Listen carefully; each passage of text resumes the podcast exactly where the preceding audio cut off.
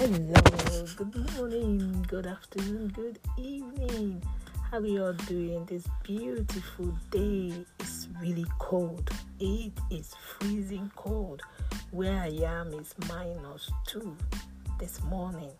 But regardless of anything, we still thank God that we are alive because those under beneath six feet they don't feel the cold. So we should appreciate, you know, the weather.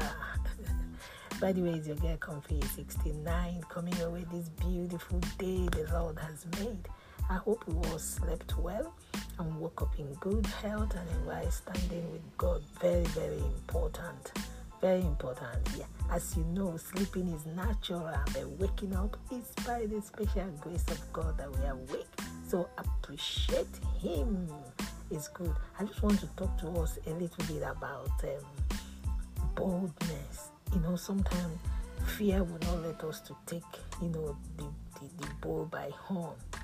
But this year, I pray God will help us. You know, whatever you want to achieve this year, make that step.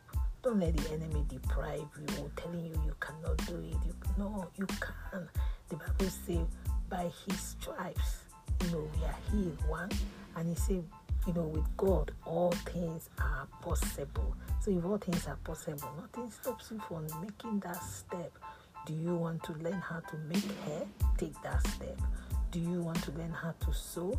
Make that move. Do you want to learn how to cook? Enroll to a catering school. You want to learn how to perfect your skill in teaching? Go for practical. Go do it. Don't let the enemy put you down and keep telling you you cannot do it. You can. Who told him? You can. Always tell yourself, I can. I can. I can is an affirmation. I can. Don't be too afraid this year to make a move. Make that move and let the devil be put to shame. Do you want to learn how to drive? Call the instructor, register, you know, start the practical. Whatever you want to do this year, go ahead, be bold and do it. Nothing will stop you. Take that bold steps. Yes, I said you take that bold step. It's very, very important. You know, this year we must achieve a lot of things before the end of the year. Let's all, you know, make ourselves proud. Always look at yourself in the mirror and tell yourself, call your name and tell yourself, I can. Let I can be a name for somebody out there today. God bless you all, and I believe we're all doing well. Our family, our husbands and wives and children, everybody is doing well, isn't it? Good. Happy birthday, happy wedding anniversary. Whatever you're celebrating today, we do celebrate with you, and you know that you are not alone.